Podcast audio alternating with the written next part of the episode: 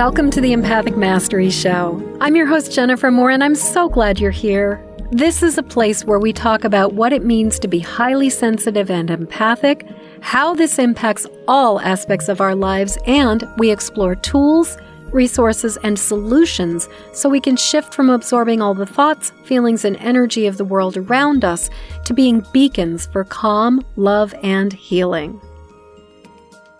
Hey there, everybody. I'm back with another episode of the Empathic Mastery Show. And today I have a really interesting guest for you guys.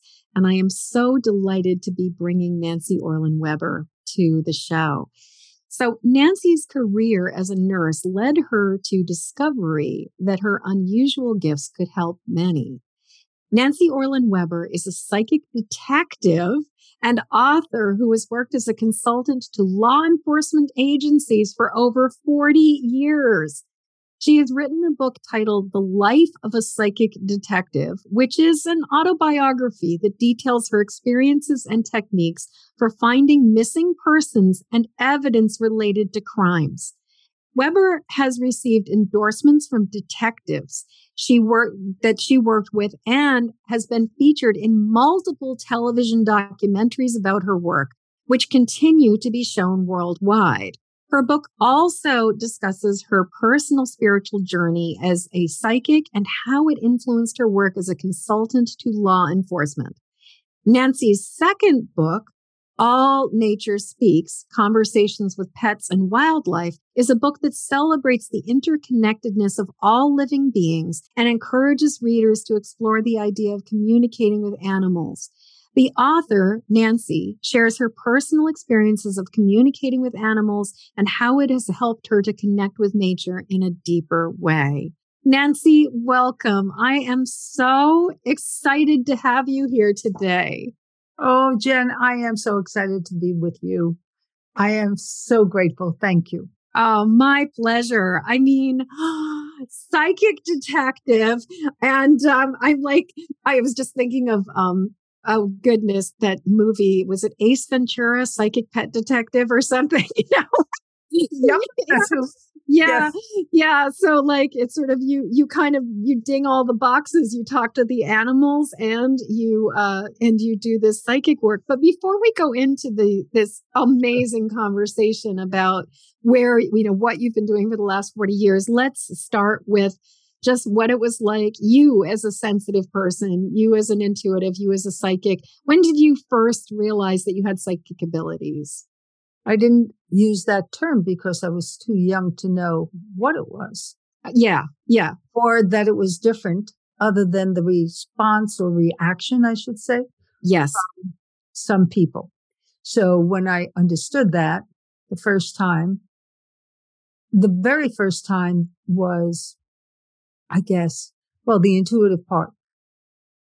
I was ten months old and my high chair was gone. And I wondered what my mommy did with it and daddy, and how come you had stopped feeding me. And, and so my intuition at that point was very strong because I knew something was wrong. I didn't know what it was, but it made me very uncomfortable. And I pretty much stopped eating.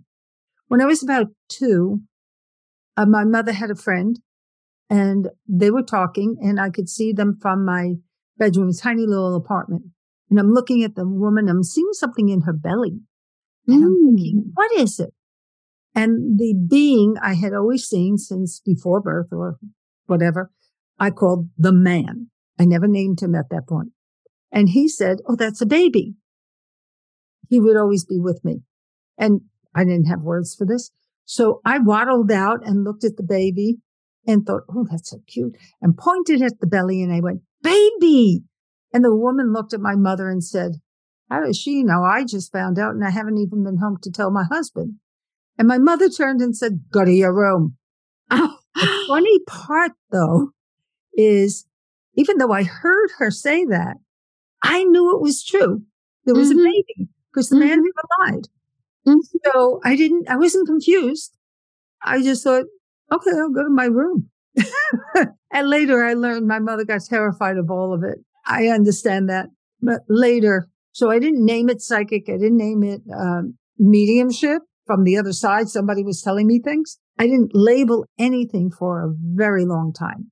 Well, you were so young. I mean, I'm also really struck by the fact that you have memories at the age of ten months old, because so many people, I mean, I'm sort of, did you just come in remembering? Were you like, yeah, I mean, I, I, my father used to say, how do you know those songs? I said, I was listening. He said, but they are before you were born. I said, mm. I was listening. So I, I remember my birth. And it's written up yeah. in medical text. And I didn't know that. And when I finally described it to my mother, she was screaming, how do you know? And I said, I was there. Just so like did you have a complicated birth? Uh, it was complicated because my mother had a bone over the cervix. Oh, my goodness. And she had given birth five and a half years prior to my sister, who I didn't know, came out with a crushed collarbone, head swollen, because they had to pull her through that bone part. Mm-hmm. But I had no clue. They never talked. They didn't talk about anything. Mm-hmm. Everything was secret. Everything was a secret. Yeah. And so when I was about twenty-seven, I guess, I, on the phone, I said, Mom, why didn't you tell me that you had a bone over your cervix? She said, how the hell do you know? She was Brooklyn. How the hell? I said, because I remember. She said, how do you, re- what? I said, well, I pushed back as I heard utensils, and they frightened me, the metal. And I pushed way back, and I smashed open your bone, didn't I? She said, you flew out and broke open the bone. Yes, it's written up in a medical text. I said, well, that's how I got out, and that's why I hate being late to anything. Uh-huh. Uh-huh. I figured it's a brain pattern. You know, it's a very strong imprint. And that, and I realized when I discovered why I'd be so nervous if I was two minutes late anywhere. Mm-hmm. If I was on time, it was okay, but I have to be early. Early. Yeah. Yeah. And that's a birth imprint, because I've studied it with other people and found, yeah, you, that, that imprint's pretty strong. My birth imprint is almost the opposite, in that I was three weeks early and I've been making up for it ever since. Yeah.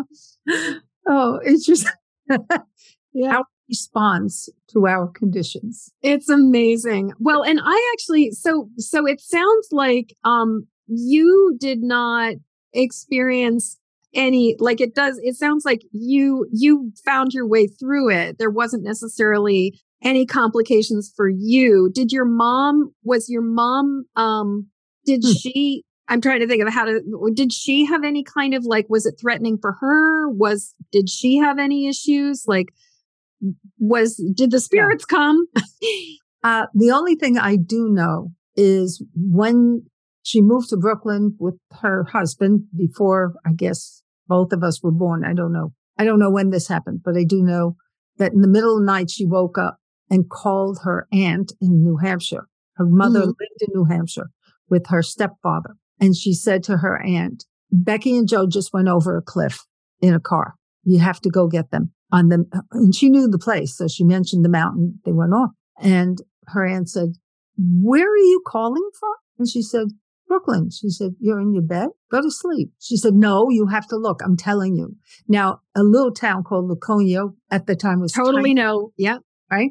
Yeah. And so that's where they all settled uh, on the maternal side. So she went over, my aunt, uh, my great aunt went over to the house. Now, they never left a home after ten p.m. Mm-hmm. The car was not there, and it was one a.m. So mm. she called the police, told them what was told her, didn't say how she knew. And they were over the cliff, and she saved their life. Oh. Mother hated it. She loved her mother, but she was terrified to ever go near this again. So she had, so she had abilities, but she basically pushed oh, yeah. them, pushed them down.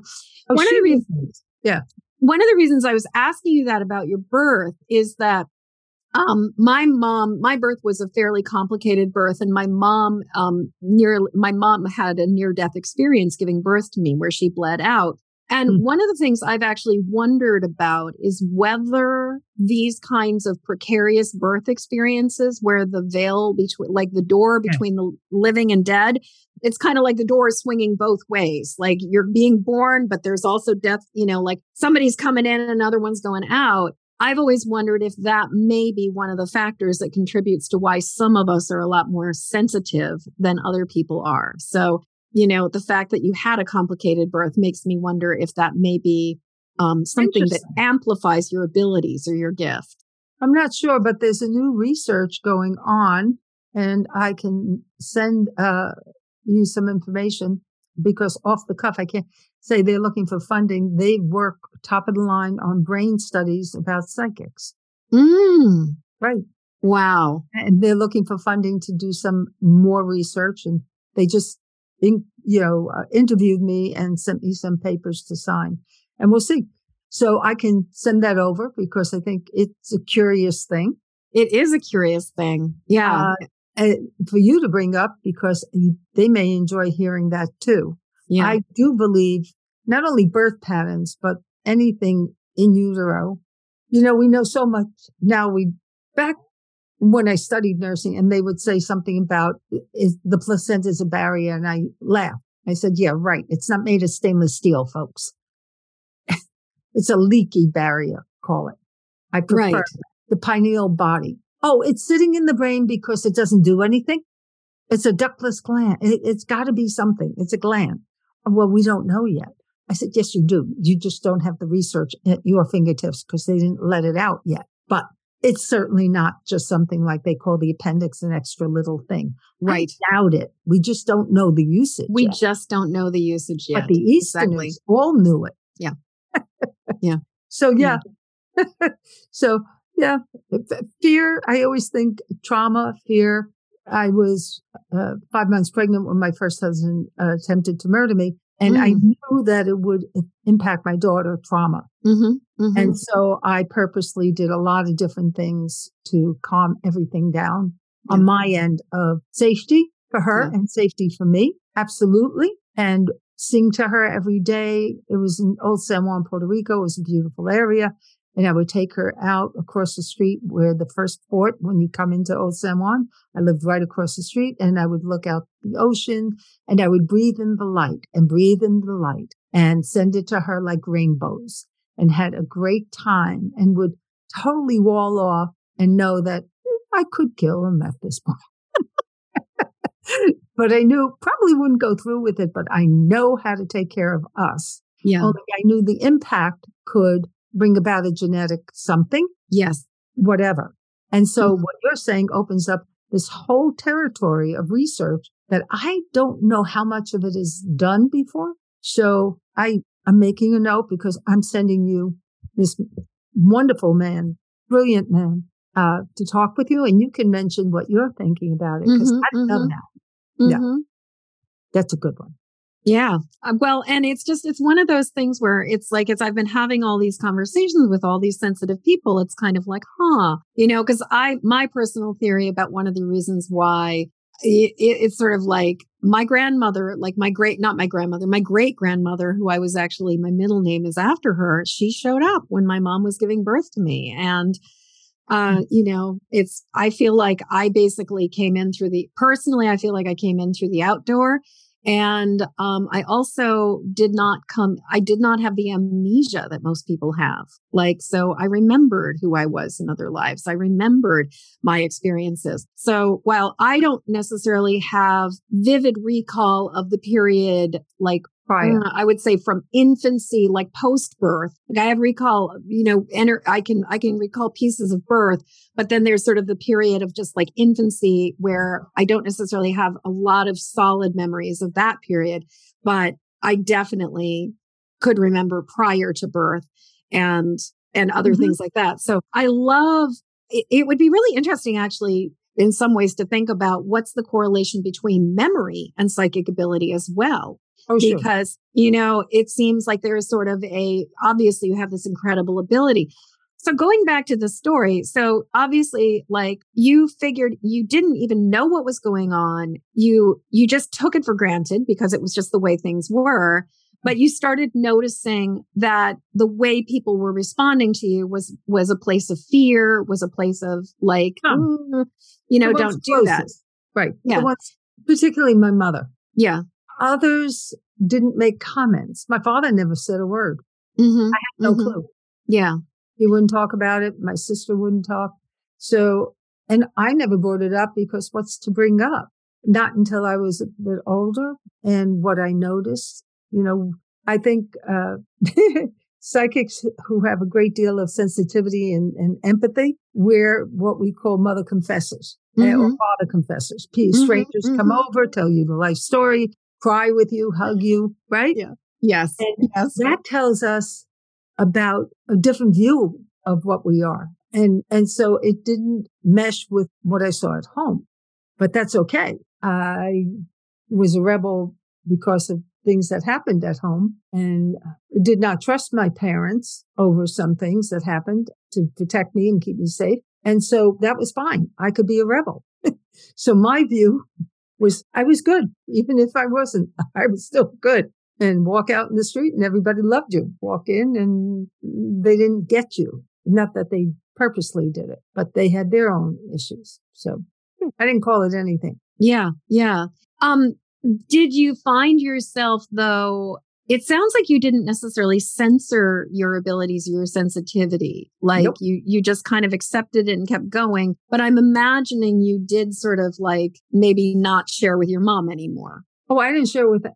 I've had always a part of me that can go mute. Mm-hmm, mm-hmm. Painfully shy growing up. So I was quite comfortable deciding whether I spoke or I didn't, mm. whether I told or I didn't. Mm-hmm. I would look for what made me feel intuitively, whether this is to be spoken or not spoken. I had a very strong feeling that some things aren't meant to be shared, some things are. Mm-hmm, mm-hmm. And I trusted it. But that's also getting back a little older. In high school, I read everything I can get my hands on Shakespeare, loved it. And I thought, oh, my God, yes, hello, you understood. And so I took not just solace, but comfort in knowing that there are beings all over the planet forever mm-hmm. that understood past the illusion, yes. past the smile. Oh, dear, I love you. Yeah, right. The mask of disguise, I call it. Yes. And so I understood that when somebody wears a lot of masks, um, they can't cope. They can't handle much. So why give it to them? It's not mine to give them. Yes, yes, yes. And I think that's also empathy. It is knowing I that agree. The journey is different for all of us, and different timing, rhythm, and it's not mine to control about them. Right. So I've always trusted that, pretty much always. What an amazing, so I'm curious, for many of my guests, one of the challenges that they've experienced is that they as empaths would pick up the thoughts, the feelings, the energy, the sensations from the world around them, but they would feel them as if they were their own. They process it, everything as if it's their own. Oh. And it sounds like your experience was not that, that you did not have a clear all. sense of separation. Totally. Yeah. Oh, yeah. Yeah. Yeah. If I had any question about a thought I had, is it my thought or the other's thought? I would just ask myself and I go, oh, it's the other. Well, and you were saying, you know, you had the man. So you came into this life with a guide. With help. With help. Right. And then he left when I was about thirteen was the last time and uh, approximately that I saw him, not frequently. And then at thirty-one, he came back. Oh, my goodness. And he said, I'll be here three years. I will teach you how to get direct knowledge all the time. And you're on your own after that from all of us. You go direct. I said, okay. Wow. Right. So I trusted him because I didn't at first know what was going on. And then um, when I realized who it was and that, oh, God, you're the one I saw. Right. And he told me who he was and all that. I just sat back and went, this is a fun ride. Yeah, a very fun ride. I now, love can, this. Can you pick up the phone and, and like, will he talk to you when you, like at this point, or is he completely just like, you know, you're on your own, kid? Um, but like, can you guys talk to each other if you just wanted to say, hey, or send him a card? What I do is just send love and thank him. Yeah. Uh, yeah. No, uh, because I think it's really important that I stay in what I have been shown, not only by him, but several came in at that time with him. Mm-hmm. Uh, and each one said the same thing. Three years, you're on your own. We'll send you out into the world. That's your job. Mm-hmm. That you get stamped. That's your, that's your job. You're hired for that. I go, well, it's all been fascinating so far now that I'm paying attention to what this is and really thinking this is interesting. And within a short time, I knew nobody in the field whatsoever. This is nineteen seventy-four. So I didn't know seventy-five. I had no clue. And within six months, I was full time into it. But I also found within the first year, oh my God, I was in the thick of it with others who I never knew existed before that. So I understood what they were saying to me. We're bringing people to you from around everywhere for you to work with, study with, anything you want. And then you're on your own completely. Wow. And I thought, wow, this is fun. I mean, I've been in the Faraday cage that Andrea Puharic built with Aldous Huxley. And Andrea lived uh, ten minutes from me, and he invited me to his Monday night classes, and Marcel Vogel and Doctor Edith Yerke and Bob Monroe, the Monroe Institute. He lived in the same town. We all knew each other. This was a hotbed of the seventies in this way, West Coast and East Coast, you know, mm-hmm. were so funny. We were all the East Coast. Marcel flew in for the West Coast, um, the liquid crystallography. We had so much fun. And everything was wild. Everything was wild and crazy. And I thought, this is, why wouldn't I do all this? I was busy. I had a new life. And I also could take care of my kids. I earned much more money than I ever did as a nurse. Once yeah. I got over the, the fact that I had to tell people I wanted to charge. I was terrified of that. I didn't know how to do it. I'd have them walk out open mouth and thanking me. And I'd forget to ask for money when I first started. Right. Uh-huh. So you, so, so we sort of hit or kind of like we just jumped over a, a big fence here in terms of you went into nursing and you had been doing nursing for a while, but then sort of discovered that you had, well, basically your guide came back and not then. No. Okay. But so, okay. So what was the time frame for like nursing? Got it. I was sixteen when I entered nursing school, eighteen when I graduated, almost nineteen, almost seventeen when I entered. Yeah. I became a nurse, and my first job is when I could see that that gift was very useful. Yes. Okay. And so doctors ended up listening. I the first one was a wheel, uh, somebody being wheeled on a stretcher, and the doctor hands me an order chart. I look at it and I go, he doesn't have congestive heart failure. Why you write that down? He said, why? I said, do an upper G I on him. He said, really? I said, absolutely. nineteen years old, what a mouth. But normally I was quiet. Right. But right. When, you, when you're helping people and you are sensitive to it, it's like, uh-uh, I'll say anything. And so he came back later that day and said, how did you know? I said, yeah, uh, enlarged hiatal hernia.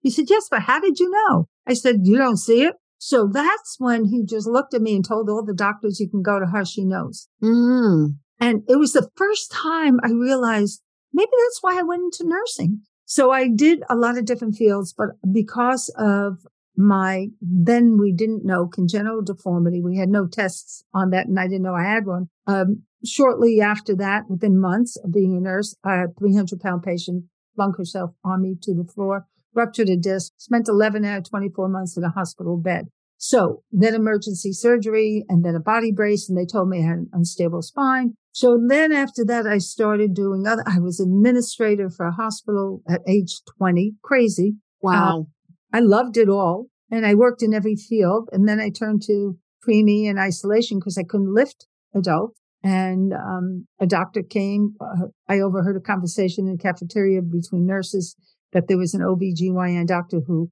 strangled the baby whose cord was wrapped around it and ended up killing the baby and lied. And I tried to get who the nurse who was a witness, and they said they clammed up. They wouldn't tell me, but I heard the name of the doctor. About a few weeks go by, and the doctor uh, sends me a, a new baby, isolation nursery.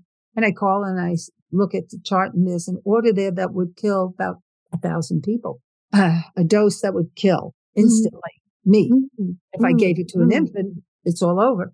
And mm-hmm. so I called her. She was furious. She walked in. She scribbled her name. She didn't look at the chart. She just wrote right next to where I showed her. And she walked out, and I called my supervisor. I said, I need help. I went out. I made a copy of the original, put it in my bra, the copy, and said, now get the head of pediatrics here now. And I showed him the order. He said, I'll go talk to her. I said, not good enough. I was twenty. I said, I have a copy of it hidden where you can't touch. And You're not just going to talk with her. You're going to do an investigation now or no. By tomorrow, I go to newspaper. Good luck. Turns out she never had a medical license. That was my Oh, first my case. Goodness. Mm-hmm. Wow. So it's so fascinating that you ended up going in psychic detective and crime, basically, as opposed to being a medical intuitive. Because I am a medical intuitive. Yeah. yeah. So so you are doing, so do you do medical done, intuitive work sure. as well? Okay. Because I've I was kind of like, along. It seems like it would have been a natural progression to go from nursing to being kind of like, you know, rock star medical intuitive. Yeah. It was. That's... Um, yeah. My last job was in psychiatry in the South Bronx, and we made history. I was able to break through catatonics twenty years, and in less than ten minutes, they're talking with me. Um, paranoid, schizophrenic, burning herself. I could tell her who, what, when, where, what the hallucination was about. In ten days, we could break through. So we made medical history, and we followed them for a year, and I was offered the top research post in psychiatry in New York State. But I had already had my first husband attempt to murder me, and I had emergency surgery after I almost died giving birth, and um, I had surgery about a year later. So I had no discs in my low back. And mm. they, right, and then they had a machine. They called me in. It doesn't really matter, but they discovered I have the same anomaly that many dwarfs have, mm-hmm. but I'm a normal size. So I had a very unstable spine. Mm-hmm. I still do. Mm-hmm. Occasionally, I'm in a wheelchair. But most of the time, I could do yoga, I could dance, I can do whatever, and then I can't. So I got into all the holistic things back in the sixties and seventies and stayed there. I'm all organic and all that. So I've always yeah. been into the holistic medical intuitive work. That's yeah. my big, that's actually the work I do mostly. The sidebar was I can find a murderer or evidence. I can talk to the victim, the murdered victim. I can tell you how it was done. I can tell you where he shot her. Uh, or whatever. And so, but that was a sidebar always. Wow. Wow. Only it, because it's more challenging mm-hmm. than most things, I found that it was a great teaching tool, not only for me, but for anybody. If you can do any of it at all, you can go back and do everything else so much easier. Say more about that.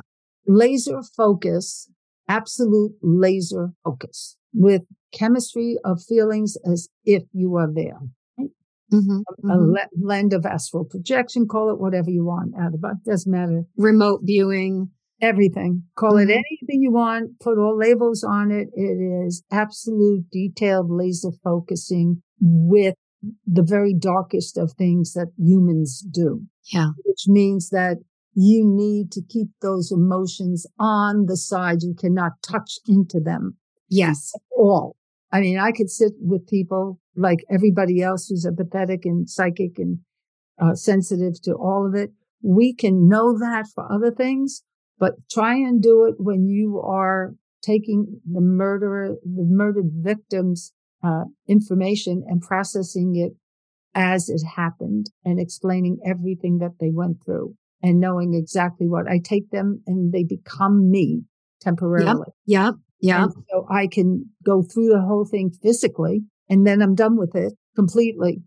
And then everything else is easy. And so going back to the piece where you were talking about at the age of thirty-one, your guide came back to you and he was like, I'm going to give you three years with, with, with this help, with training wheels, and then you're on your own. Were you able to, like, were they, was that a point where they were giving you information so that you were not having to go through the living the process, or no. were they teaching you how to live through the process? Both.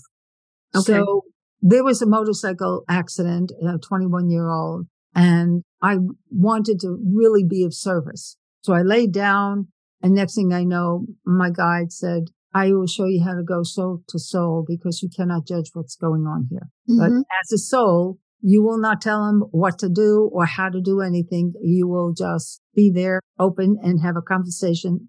No judgment. I said, okay. And so the feeling was permission granted to go ahead and do something I knew nothing about. Mm-hmm. So whether it's, you know, I, there's a part of me that has always looked at it all and said, okay, you're a figment of my imagination. Yeah. And I'd hear back because I was a trans medium with him at some point. Mm-hmm. I would argue. Absolutely. Mm-hmm. And so when I got the information soul to soul on that one, it was comfortable and it was valid and it uh, ended up being very useful. And so I thought, oh, okay. So he didn't do it for me. He would encourage me to know that I already knew how. Mm-hmm, mm-hmm, mm-hmm. Right? Yes, and yes. It's the same thing, I believe, that we all are told forever and ever, thousands of years. It's all inside. Yeah.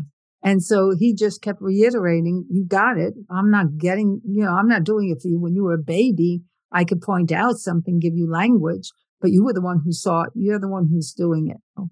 And that, right. that was, the only time he did it is in Transmedium when he asked for a beer. I hate alcohol. I can't stand the smell of it. I don't use tinctures because I can't stand alcohol. It's hysterical. And when I heard that coming through me and I could see my body from a corner of the room, I'm going, don't you dare put alcohol in my mouth. I couldn't even taste it. Yeah. And I thought, oh, that's interesting. At that time, we had multiple personality disorder. Now we have a new name for it. I went, D I D, dissociative identity disorder. Right. Yeah. Maybe I am him and me. Mm-hmm. And he'd he go, no, if anything, you're a figment of my imagination. And mm-hmm. I, so do I ever know what all things are? No. No. Do I care? I'm happy. Well, and as you were speaking, you know, one of the things that I've noticed so often with with when I'm working with people, because I do a lot of work where I lead people to places, but then I give them the opportunity to find their own answers. And I have seen so many times the thing that inhibits people is not that they don't know the answer, it's that they doubt the answer. They get the answer immediately. It comes like, I mean, it comes like, you know, lightning fast, and then they second guess it. Then they go, that's too easy. And and it's just, it's so interesting how conditioned we are to deny what we know in this culture. Wanna, so, you know, you were talking about the, and I'm really struck by, and this is something I've talked about in the show a number of times, and I've talked about a lot myself in podcasts and other things about the distinction between the empath who feels it all versus the psychic who perceives it, but has that barrier, that sense of separation. And I'm really struck by how your unique gifts gave you this ability to experience, like run the movie and experience the entire death of somebody, somebody's death without getting sucked into the emotional quagmire, without necessarily getting into the, you know, kind of like finding yourself in that lower octave of fear, but just to be able to witness this process, to be of service. And I know that there are so many people who would be so terrified of doing that because of their vulnerability to getting sucked into the emotion. How did you keep that emo- the emotions on the shelf? Like you were saying, you'd keep them to the side. How did you keep the emotions to the side? The same way I attempted to protect my soon-to-be-born child. It's too important.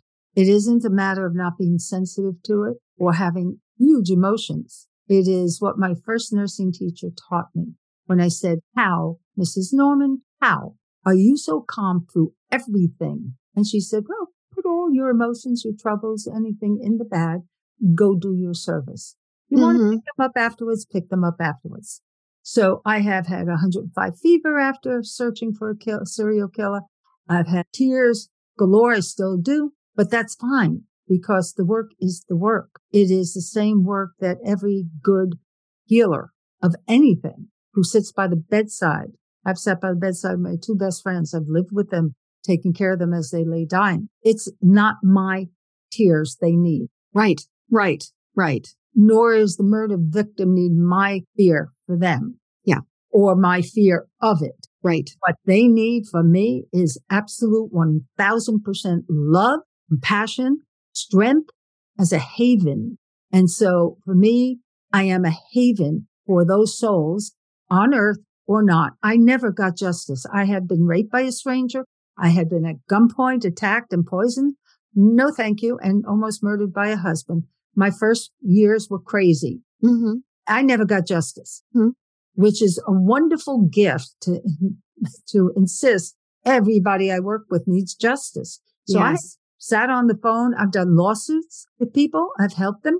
I've done my own lawsuits against the uh, the American Disabilities Act when I was in a wheelchair against somebody. They're federal court won everything. I am fierce. I you know are fierce. I am you fierce. Are. Yeah. Because I think you have to be careful not to feed your own need when there is something out there you can never find or help if you're feeding your own need at that moment. I couldn't ever get near a killer if I think of him or her as a killer.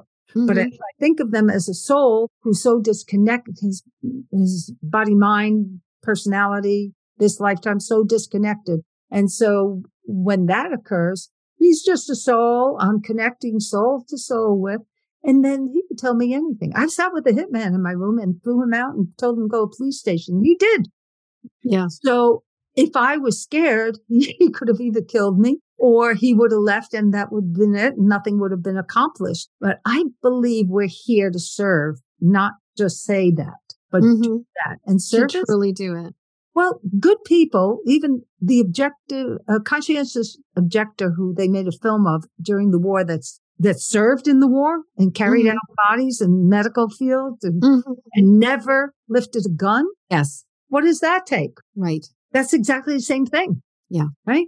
That's empathy, empathy and, oh my God, sensitivity galore. Who's willing to risk his life again and again, serve lovingly. Lovingly. Yeah. Right. So, yeah, I mean, I know a lot of the crime victims and what they went through that I worked with. Do I really want them to have to not have a tremendous amount of love from as many people as possible?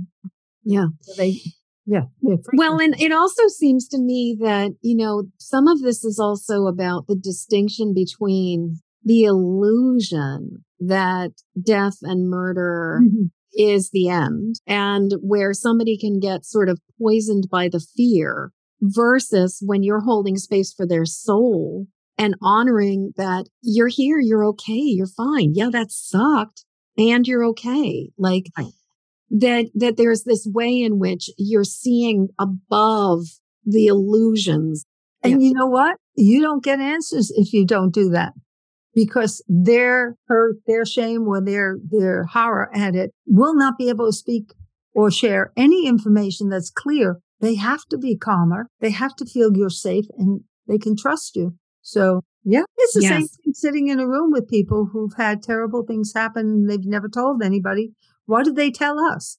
Right. It's the same exact thing. Well, in that capacity, I'm really loving the message in this and the importance of being able to hold the space without emotionally engaging in it in a way that, because the thing is, whenever we engage emotionally and we start turning on our feelings about it, it goes from being about them to about us. And we cease to be of service in those places. So, yeah, I, uh, I'm just, I'm just really, I'm loving how, and I've been really seeing lately how the capacity to honor emotion is certainly a very important thing. But when emotion, when emotion trumps everything else, when it, ex- right. when it, when it becomes the thing that it really does end up being this, like, it just gums up the works horribly a lot of the time. Yeah.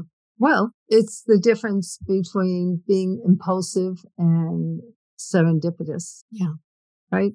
It yeah. is also that uh, we yeah. have to know what our emotions are and we need to express them, but there's a time and place. There's a time and place. There yeah. really is. And I, I would never have a crime victim share with me not only how they were murdered, but who murdered them if they didn't feel safe with me getting, you know, as Garth Brooks says, as standing in the fire. I love yeah. that song. Don't stand outside the fire. Get inside. And the fire is really the heart on fire with love and passion for caring, for service. Yeah. And I think that's what it takes in a, a way that actually brings peace. I mean, I people ask how you live with all that. The, the police I've worked with, the detectives say, how do you, because I've done hundreds of cases. And I go, I sleep very well and I have a wonderful time and I can, I have humor and fun in my life and sweetness and all kinds of things. And um, because I know what life is, it's a mess. It's always been since the first cave days. Since upright, since before upright, this is just life. This is no promise of anything. Benediction of Apaches, no promise of tomorrow on this earth. but it's also no promise of anything on this earth. We don't know how long we'll live. We, you know, you're born, you can die in minutes. So yeah. I, I'm going, no, there's a job to do. If we're giving service, we give service. As a nurse, you don't go in and cry with the patient who's having a lot of pain. Right, right. Well, and I worked for many years before um, before I pivoted into doing all of my work with teaching and writing. I was serving as a ta- I did I was a tattooer doing it as a healing art for like twenty years. And I learned really clearly that if I engaged in and indulged in the pain that another person was feeling, it only made it worse. And if I just held the space and was like, yep, sucks to be you, like you paid me for this, let's just move through this and just really let it be like, I understand you're feeling pain. That's fine. And I'm not going to engage, I'm not going to engage with your pain. I'm not going to, I'm not going to freak out about your pain, because when I first started doing it and I was a bit more codependent and they would be uncomfortable, I would get uncomfortable about the fact that they were uncomfortable. And then what they would then, and then they would freak out because they would think something was wrong because I was worried about them. And so they would, it would just escalate. And I learned so clearly, like, if I can just be like, we're just doing our thing. We're just doing what you agreed to. Let's just make this happen. Yep, you're uncomfortable. Sucks to be you. Breathe through it. It was such a different experience for people than if I worried about the pain. And I think, you know, whether it is getting a tattoo, being in a hospital, or being on the other side of a murder, all of these are things where we can facilitate the process so much better when we do not engage with and indulge the fear. I, I think of, it's so true, obviously. I had a group that I was training many years ago. It's to be psychic detectives, and I was asked to go to a prosecutor's office. And one of the group would tend to break down in tears all the time. With I couldn't trust her going. No. So I wouldn't take her. Everyone no. else understood. Right. Put your own emotions aside, because you can't be clear anyhow. I mean, the chemistry of emotions is very different than the chemistry of being in tune with the energy and the safe space, sacred space that you're making. Right. And there's transference going on constantly. Right. So your shields aren't up if you're emotional. Yes. Yes. Your shields are not up. You know, people look at me and I go, it's a boomerang. Lower energies just boomerang off of high frequency. So if I am engaging in lower frequencies of, oh my God, I can't stand it, how they go, uh, that's not about I'm more sensitive than you. That is about, uh, I want to show how important my feelings are. Oh, oh yeah. yeah. Try and tell a rape victim that. I've sat with everybody in anything, people who just lost their daughter the day before. How dare I show, oh, how horrible. Yeah. yeah. No, yeah. I, I could never have their daughter come through that way. Right. But I could. And we had, we actually had moments where, despite the deep grief, I remember the mother can laugh for a moment. Yes. Oh my yes. God, that's her. And I yeah. go, yeah.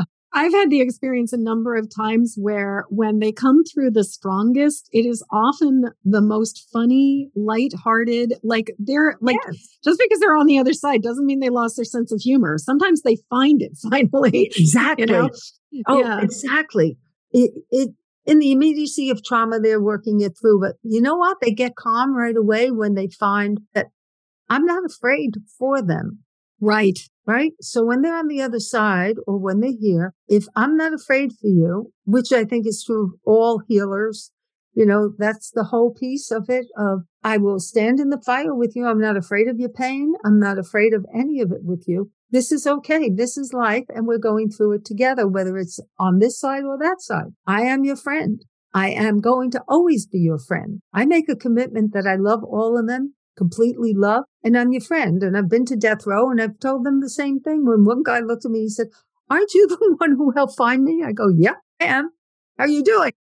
I go, wow. He showed me drawings of his kids that they did. And I said, that's beautiful. You're so thoughtful and so messed up all at once. Isn't that fascinating? You know, I just there, be a friend. Maybe then the brokenness they can look at and maybe yes. the tragedy that happened to people, because it's constantly being passed down generationally or ancestrally, a rippling effect everywhere. Exactly. So why, you know, why be immersed in, I think good empathy and good empathetics and sensitivity to everything uh, can bring about such great rewards spiritually in really sending that rippling effect. I always think of the Tibetan monks fourteen thousand feet up with wet cloths around them, praying for peace in the world because they know how important it is. It's not just a thought. It's not an intellectual exercise. It's real. And mm-hmm. I feel the same way about our work. It's soul to soul. And it's kind of funny. The word psychic comes from the Greek word meaning soul. Mm-hmm. It is nothing else. Mm-hmm. And so we're clear when we allow everything we have been gifted with. And I think artists can be that way. Plumbers can be that way. Yeah. Anybody can be soul. Yeah. And call it psychic. It's an interpretation. That's all. Yeah. Yeah. Well, and I'm really struck by how we get to do the work at this much deeper level when we kind of get out, when we kind of get out of our own way, mm. when, you know, that when we get, and when we get out, when we look at it as this, it, just this experience of beholding and just being present with what is. I'm just, I'm so loving this conversation, and I'm loving the direction that we've gone in, because I wasn't necessarily expecting to be having a conversation about fear, but in a way, it feels to me like a lot of the sort of the theme, the through line that we're talking about is, how do we do the work without succumbing to fear? And, you know, I was, I think that right now we're in a period on this planet where so many people are getting so sucked into the quagmire of fear. And it's really, it's, we're, it's epidemic right now. And and when you suggest lifting above it, as you were speaking about the Buddhist monks who are praying for peace, who are stepping past, you know, like that, that it's the work, this is the work. There's sort of people who talk about, you know, like, like somehow one of the sayings, I don't know if you've ever seen the meme of it, like if, you know, if you're not outraged, you're not paying attention. Like if you're not having an intense emotional reaction, you're not paying attention. And my response to that is, actually, I'm working my ass off to not have an emotional reaction to this, because it is not conducive. It is not helpful. And I choose love. I choose peace. I choose calmness. I choose to be grounded. I choose gratitude. I choose these things because of the pro, as much despite the problem and because of the problem, not in lieu of the problem or as a way to bypass the problem. And I think, you yeah. know, that is just such an incredibly important piece. It's like we do this from love to honor the person who died, not to pretend, not to, not to bypass or like fluff it over. There's a thing that might be useful for others that I discovered many decades ago. And I started going, oh, right. And that's when I was taught soul to soul. Judge the actions, not the person. Judge the actions, not the soul. And that's how I can get pretty ticked off at something. Notice it's an appropriate action, but that doesn't mean I'm condemning the person or condemning the soul. Mm-hmm. And that's how I can reach a murderer. Yeah. Yeah. That, and that's how I can talk to people on death row. You got to be kidding if you think that this is okay. It's I've talked to pedophiles and rapists, and I'm going, well, obviously your action is worse than most. Right. But terrified people make terrible mistakes. Right, right. Well, and as you were saying, you know, we're talking about, you know, a legacy of illusion that, you know, in some of the channeling work that I've been doing, we're talking a five thousand year can that's been kicked down the road. We've been, we've been... Like there is trauma that has been pushed forward and forward and forward and forward and forward. And it's almost like, well, it's co- completely understandable why somebody would do what they did. If you look at the story, if you look at the epigenetics, if you look at the lot, like if you look at how far back it goes, it's sort of like, okay, I get it. This is, you know, you were backed into, this is, this was your, this was the option you had here. It's an unfortunate option that you decided to do it instead of picking up the phone or, or going to a movie or going well, to an A A meeting. But hey, it really is the difference between staying conscious and choosing or yeah. just unconsciously uh, colliding with things. Yeah. Yeah. And a lot of people don't have the wherewithal on how to get started. So actually, yeah. we're, we are coming up to that moment or that point in time. But I, but before I ask you if there was anything else to you want to comment about, I'd actually really love to ask you the question. Okay, so where do we get started? We never know why somebody decides now. Right? Sometimes it's that moment in time where somebody actually gives them a different view of themselves. Sometimes it's a sharp view, you know, that kind of cuts through the crap. And mm-hmm. sometimes it's a view of a better self-image that they didn't know they had. And I think that that's part of it. We are all part of that connecting and making a difference. I can look back at people who've made a difference in my life both ways and know that at one moment in time, you decide that you liked that one. And how did they show me that? And you get curious. So curiosity that there's actually more to you. And I don't know, you know, I've, at the end of every time I work with some psychiatrists weekly, uh, with all their clients, at the end, we would look and go, chicken or egg. We have no yeah. clue. Why? Right. Why do some people? On the other hand, I believe ultimatum, an ultimatum happens in their soul when they are struggling to break through. And suddenly they go to the right person, or suddenly they're in the right situation and something happens to wake them up. And I don't know that we'll ever have an answer to all of it, or to say, there's a rule book on it. You can do this and you will, you know, no. Uh, I think that it takes the right moment of desire to make a difference in one's own life, you know, and nobody knows where that comes from or why. Sometimes mm-hmm. the absolute frustration with their own life, all the addictions that are out there, everything. Yeah, yeah. And why do some clean up and some don't? Why do some people become, you know, like uh, the old movie, great, you know, black and white movie, two brothers. One grows up to be a religious, whatever, good soul, helpful, serves the world, and the other grows up to be a killer. Mm-hmm, mm-hmm. We've done so many studies on why. Right, right. I mean, and that's where grace, I think, comes in. You know, it's like there is just that point of some of us are granted grace that others are not. And I, yeah, it's like you can have a family where you've got like people, twins raised, you know, the two brothers raised in the same exact environment, exactly. same exact experience, same exact genetic, like let's say even identical twins. One chooses one path, one chooses the other. And it always just, I, I, for me, it brings me back down. It always, this brings me back to deep gratitude, because I'm just so incredibly yep. grateful I'm with that you. I made the choice to not be, you know, to quote, you know, sort of to not, basically to not be a dick. Like, you know, it's cold. Yeah. Yeah. So Nancy, we are at that moment of like, oh my God, I cannot believe how, how fast, and I really cannot believe how fast the time has gone by. This conversation has just been so soul filling. This has been nourishing. This has been food for my soul. And I'm so grateful to have been talking with you. Before I let you go, the three, you know, sort of there's the three things. First off, what, if anything, have we not spoken about that you're like, I need to say this thing? Hmm. I would suggest that the one thing a lot of empathetic, sensitive people might not do is allow their own dream to become foremost in them, because we are the caretakers of the world. Preach, preach. Which in some ways, I wonder if this leads us to the next piece, which is, as you, as I was telling you before, and if you've listened to any of the episodes, you know the way that this works is that I do sincerely believe that podcasts are kind of exist outside of time. They they they exist in perpetuity for many, many years after they've been recorded. But I also believe that they have an ability to ripple back into the past, and that, you know, the ribbon of time that this digital file is on can fold over on itself.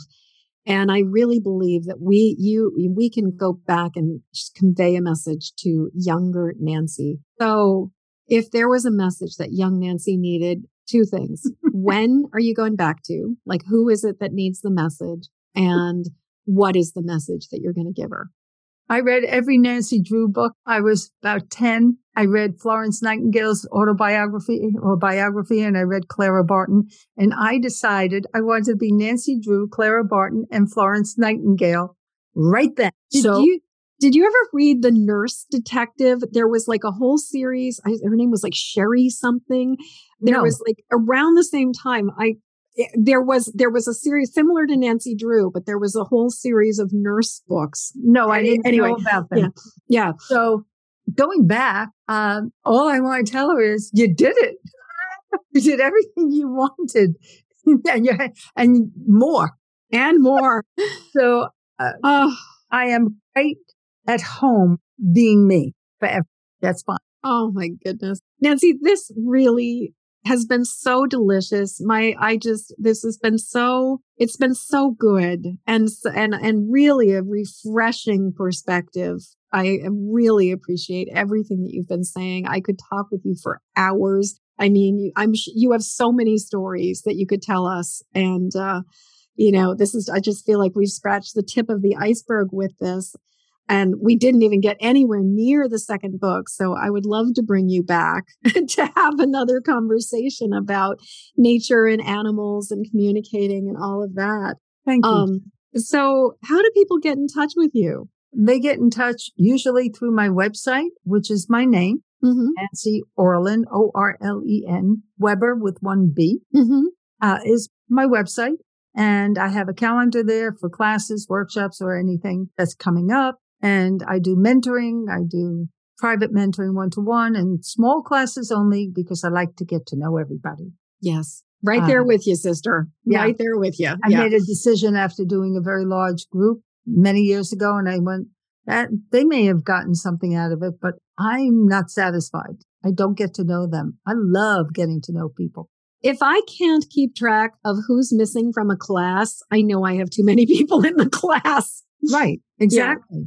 Yeah. So yeah. That's how they can get in touch is through email. Nancy at nancyorlenweber at gmail dot com. Nancy at nancyorlenweber at gmail dot com or whatever else. Lightwing Center, the light in the sky, wing of a bird center mm-hmm. is also at Gmail. And that's my Holistic Freedom Church. We ordain holistic practitioners. That's my other work. Oh my goodness. Nancy. One of my other jobs. Yes, yes. And for those of you who are readers, there is um there is there are Nancy's two books, All Nature Speaks and The Life of a Psychic Detective. Um, all of this will be included in the show notes for all of you guys. And uh, you know, so check out Nancy. She's a wealth of knowledge. This has been such a good conversation. Thank you so much. Jen, I love talking with you. You are, hello, sister. yeah. yeah. Thank you. Oh, thank, thank you. Much appreciated. As we come to the end of this episode, I'd love to hear what you're taking from this show. Please jump over to empathic mastery show dot com to leave your comments. In the show notes, you'll find a link to grab your copy of My Empathic Safety Guide, Three Basics for Finding Calm in the Eye of the Storm. And while you're there, please subscribe and follow this show. And thank you for your help sharing this show with the people who need it. Please help me to spread the word and send this podcast to friends or family members who need support living as highly sensitive empathic people. Then join me again when the next Empathic Mastery Show airs. Okay, one last time. Hop over to empathic mastery show dot com for your empathic safety guide. And until next show, shine on. We need you and your gifts here on this planet. So please don't judge your empathic rainbow by colorblind standards.